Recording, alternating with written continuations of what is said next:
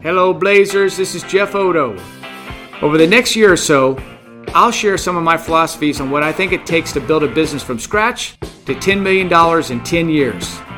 So, buckle up for this week's episode of Start Me Up.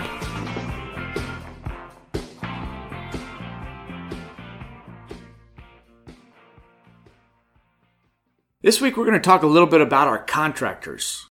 Did you know that Citywide agrees with clients who claim that subcontracting is bad? That's right. In fact, we strictly prohibit subcontracting without written approval. If you're surprised to hear me say that, then please allow me time to explain.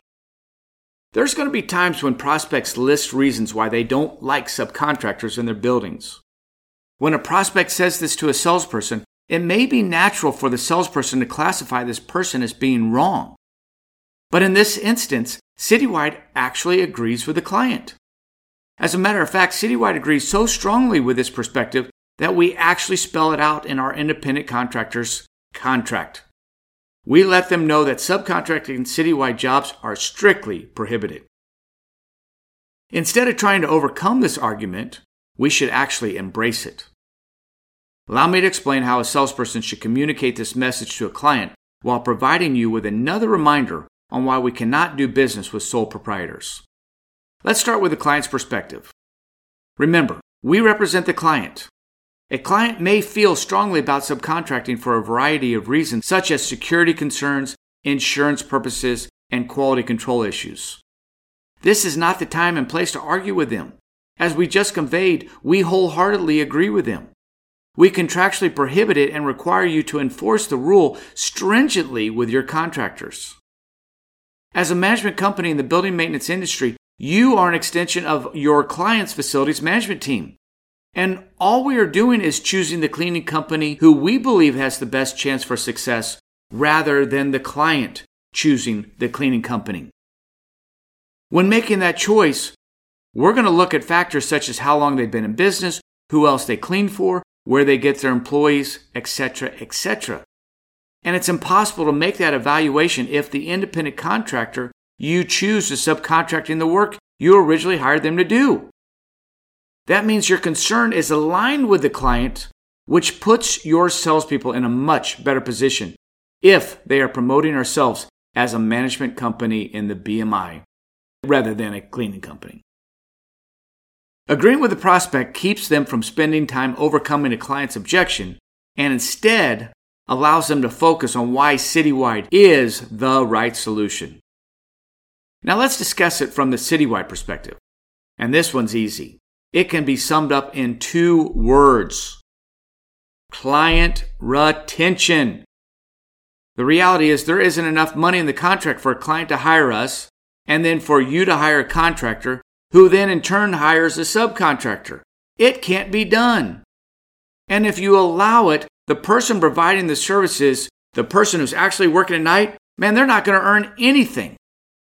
Even worse, the subcontractor will not be able to maintain citywide standards and you will eventually lose the account due to poor service. This dilemma raises another concern. Does the subcontractor who is being paid by your independent contractor have the financial ability to pay its employees in accordance with the state and federal minimum wage laws?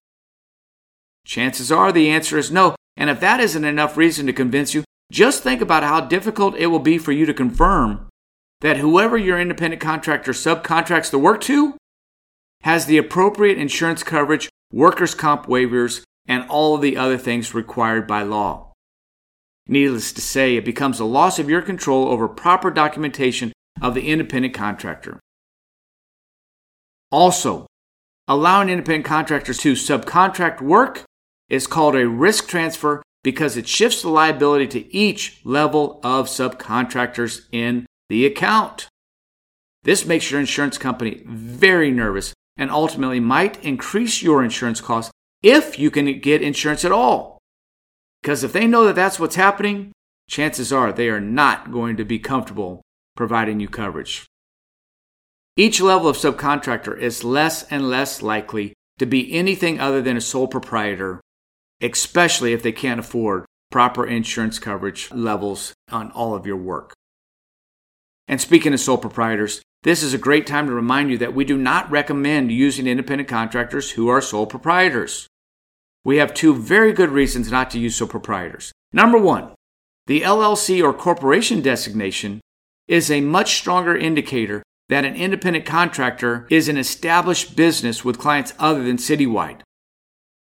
Most sole proprietors do not have any or many clients other than Citywide, making them appear as if they are your direct employee instead of a true independent business owner. The second reason why we don't want to do business with sole proprietors is because Citywide requires independent contractors to have workers' comp insurance. And again, most sole proprietors do not have. Some states don't even require sole proprietors to have workers' comp insurance, but the state's lack of requirement does not negate the workers' comp insurance requirement from the insurance company and your own franchise agreement with Citywide. Therefore, when an insurance company, or even Citywide for that matter, audits a franchisee and determines there are independent contractors without workers' comp insurance, the franchisee's insurance costs will increase significantly because the liability will pass on to the franchisee. All right, so I'm going to leave you with three action items for this week. Number one, work with your operations team to review your contractor files and make sure you are not cutting checks to anybody who is a sole proprietor. Number two, work with your sales team and role play with them to see how they handle the objection if asked, Do you subcontract your work? Or I don't like subcontracting. And third and final is review your contract with your independent contractors. Remind your contractors that they cannot subcontract your work.